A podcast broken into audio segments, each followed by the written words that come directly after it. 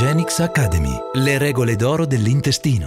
Powered by Probactiol. La linea probiotici di Metagenix. Mi raccomando, prendi fermenti lattici. Ce lo dicono da sempre mamme e medici, soprattutto quando dobbiamo sostenere una terapia antibiotica. Non a caso fermenti lattici e probiotici sono gli integratori più prescritti e consigliati in Italia. Ma sono davvero la stessa cosa? Quando si prendono e soprattutto quali sono i benefici per chi li assume? Te ne parlo nei prossimi minuti insieme alla dottoressa Francesca Busa della direzione scientifica di Metagenix. Io sono Francesca Bacinotti, benvenuta all'ascolto.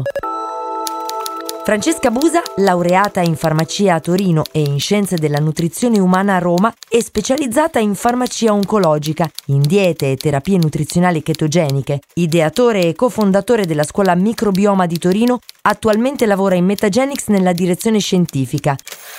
Dottoressa Busa, grazie per aver accettato il nostro invito. Buongiorno Francesca, grazie a voi, è un piacere essere con voi oggi in questa puntata. Dottoressa, io per prima ho sempre creduto che i fermenti lattici e probiotici fossero un po' la stessa cosa, ma ho già scoperto che non è così. Mi spiega bene qual è la differenza e perché possono avere un effetto positivo sull'intestino? Certamente. I fermenti lattici sono microrganismi che fermentano il lattosio. In genere non sopravvivono al passaggio allo stomaco e non hanno particolari effetti benefici per l'organismo. Invece i probiotici sono microrganismi vivi che raggiungono l'intestino in forma viva e vitale e che conferiscono benefici a chi li assume. Essi infatti interagiscono con il microbioma intestinale, che è quell'insieme di batteri che popolano il nostro intestino. I probiotici sono inoltre definiti ed è importante stabilire il ceppo. Essi infatti hanno delle differenze, delle attività specifiche in base al ceppo che si considera. Per esempio, se io parlo di Lactobacillus acidophilus NCFM, io parlo di un batterio che eh, agisce a livello dell'intestino e va a regolare il transito, va a, a diminuire il dolore viscerale, va ad agire come regolatore del microbioma, ma sto parlando di quel microorganismo specifico. Se io parlo di altri ceppi di Lactobacillus acidophilus, questi avranno delle attività differenti. Quindi il ceppo definisce un po' la carta d'identità del batterio, dice chi è e che cosa fa. E senta dottoressa, chi ha definito queste differenze? Le ha definite il Ministero della Salute. Eh, negli anni ha pubblicato diversi regolamenti, l'ultimo è un regolamento pubblicato in Gazzetta Ufficiale nel 2018 e le definizioni di probiotico, il suo utilizzo e quant'altro recepiscono le indicazioni date sia dall'Organizzazione Mondiale della Sanità, l'OMS, sia dall'EFSA. E finalmente ho capito cosa sono i probiotici e i fermenti lattici. Adesso, dottoressa Busa, mi può spiegare come vanno presi e, e qual è la giusta quantità da assumere? Certamente, la quantità è un aspetto tra l'altro importante. Il Ministero eh, definisce che un probiotico deve contenere almeno un miliardo di cellule vive per dose mh, di eh, probiotico assunto al giorno e questa quantità si riferisce all'adulto. Eh, in realtà, se leggiamo gli studi clinici, vediamo che i probiotici sono utilizzati e gli studi sono stati fatti con dosaggi nettamente superiori rispetto a un miliardo.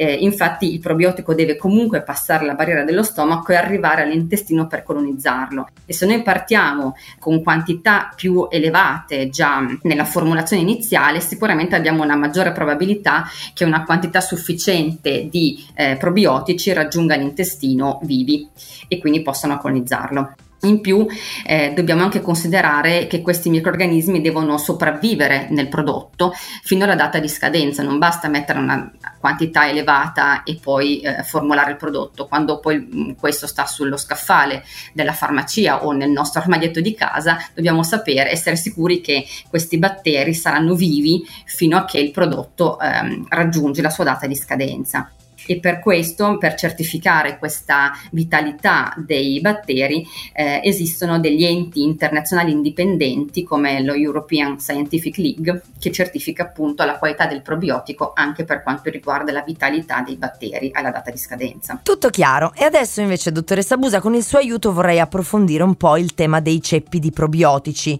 anche perché so che in commercio posso trovare prodotti che contengono più ceppi di probiotici, cioè in grado di fornire copertura per necessità differenti, è giusto? Assolutamente sì. I prodotti multiceppo sfruttano le sinergie che si possono sviluppare tra i vari probiotici, però eh, ci possono essere anche degli effetti in realtà di contrasto, cioè non è detto che tutti i probiotici che vengono messi insieme vadano d'accordo tra di loro. Di nuovo è importante che vengano fatti degli studi per dimostrare che effettivamente quando si formula una miscela di probiotici questi lavorino in sinergia e non vadano in contrasto tra di loro. Quindi è importante dimostrare che queste sinergie sono effettivamente efficaci. I probiotici apportano benefici a chi li assume, questo ormai è chiaro. Ma vanno usati solo per motivi di salute o anche quando si è in una situazione di squilibrio del microbioma intestinale? Allora, sicuramente dobbiamo partire eh, dicendo che per definizione i probiotici devono esercitare effetti benefici sulla salute dell'individuo che li assume. E di nuovo qui è importante verificare eh, gli studi clinici che sono presenti in letteratura. Bisogna verificare che effettivamente quel probiotico, in particolare quel ceppo definito a una data concentrazione, sia effettivamente efficace e dia dei benefici che sono poi eh, riscontrati appunto all'interno dello studio stesso e qui dobbiamo fare riferimento ovviamente alla Bibbia della letteratura scientifica che è PubMed dove vengono raccolti tutti gli studi che vengono pubblicati. In più eh, possiamo fare riferimento anche per um, valutare, per definire quale probiotico ha efficacia per quale disturbo, anche a linee guida internazionali. In particolare ci sono quelle sviluppate dall'Organizzazione Mondiale di Gastroenterologia, la VGO, che sono, eh, tra l'altro, possono essere scaricate gratuitamente eh, dal loro sito. Dobbiamo anche dire un'altra cosa, um, se abbiamo dei pazienti che hanno delle disbiosi severe, cioè delle alterazioni del microbioma intestinale molto importanti, non è sufficiente eh, utilizzare un probiotico, cioè il probiotico da solo può non essere eh, sufficiente per risolvere questa problematica. È necessario agire con interventi più completi per supportare l'intera barriera intestinale. E in quale fascia di età si possono utilizzare i probiotici? I probiotici possono essere utilizzati in tutte le fasce di età, infatti gli studi clinici con i ceppi più utilizzati hanno dimostrato che sono sicuri ed efficaci per ogni età e ovviamente esistono formulazioni specifiche eh, per neonati, bambini, adulti, per anziani anziani e queste, in queste formulazioni vengono ehm, adattati i ceppi in base appunto alla loro efficacia, efficacia e alla quantità eh, corretta in base alla fascia di età. Dobbiamo anche dire che ovviamente i probiotici vanno comunque utilizzati per un certo tempo, almeno alcune settimane. Fare pochi giorni di supplementazione non serve assolutamente a nulla. Mm un tempo adeguato di almeno alcune settimane agisce anche a livello di prevenzione e questo vale ovviamente per ogni fascia di età. Quindi, se ho ben capito, possiamo dire che i probiotici sono sempre sicuri? In linea generale sì, possiamo dire questo, con una piccola eh, precisazione però molto importante. Eh, per esempio i probiotici non devono essere utilizzati in pazienti immunocompromessi o in pazienti portatori di catetere venoso centrale. In questi casi, invece dei probiotici, possiamo utilizzare i prebiotici. Si tratta di sostanze invece che eh, vengono, ferme, vengono, metabolizzate dai batteri intestinali e quindi favoriscono la crescita di ceppi specifici, eh, per esempio l'inulina o gli HMO o l'igosaccaride del latte materno e in questo caso, in questi pazienti così complessi, i prebiotici sono sicuri. E adesso le chiederei a questo punto qualche consiglio pratico per trovare il probiotico ideale. Dottoressa Busa, quali sono le regole d'oro da seguire? Le regole d'oro non sono molte e per poter scegliere correttamente un probiotico dobbiamo ricordarcene sostanzialmente tre. La prima è che il probiotico deve avere una concentrazione sufficientemente elevata. La seconda regola è che i ceppi siano correttamente identificati, abbiano evidenza scientifica della loro efficacia e della loro sicurezza.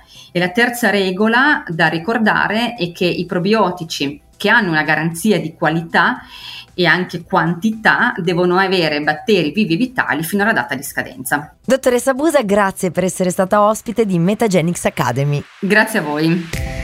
In questo episodio abbiamo imparato molte cose nuove sui probiotici e su quali sono le regole d'oro per scegliere il giusto probiotico. Una concentrazione sufficientemente elevata, ceppi ben identificati, probiotici con la garanzia della quantità e qualità dei batteri, che devono essere vivi e vitali fino alla data di scadenza. Nel prossimo ti parlerò di un compagno antipatico che nessuno vorrebbe mai avere al proprio fianco e di come possiamo affrontarlo, il mal di pancia. Un saluto da Francesca Bacinotti. Alla prossima!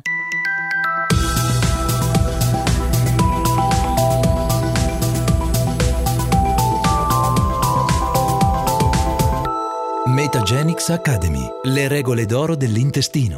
Powered by Probactiol. La linea probiotici di Metagenics.